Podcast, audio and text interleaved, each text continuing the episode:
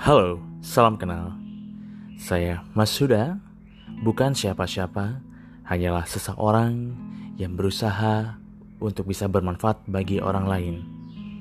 Berbekal background saya sebagai seorang sarjana ilmu komunikasi, memiliki passion di bidang komunikasi dan psikologi komunikasi membuat saya selalu ingin berinteraksi dengan orang, berbagi ilmu, dan mendapatkan ilmu dari teman-teman semua.